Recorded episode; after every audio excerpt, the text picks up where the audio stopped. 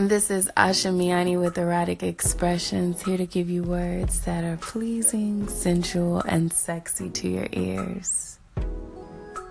I've been away, but not for too long. I just had to get used to a new dick, that's all. Nothing like I've experienced before, so it took some time for me to explore his body. Once I got used to it, shit started to get exciting and my pussy was always inviting him in, anticipating the moment he would stick it in, play with my clit and taste my juices from within. Freaky ass man, oh how I love him. As soon as he enters me, it goes straight to my spot. Little do you know this happens a lot. All I can do is keep my legs open and keep myself from telling him to stop.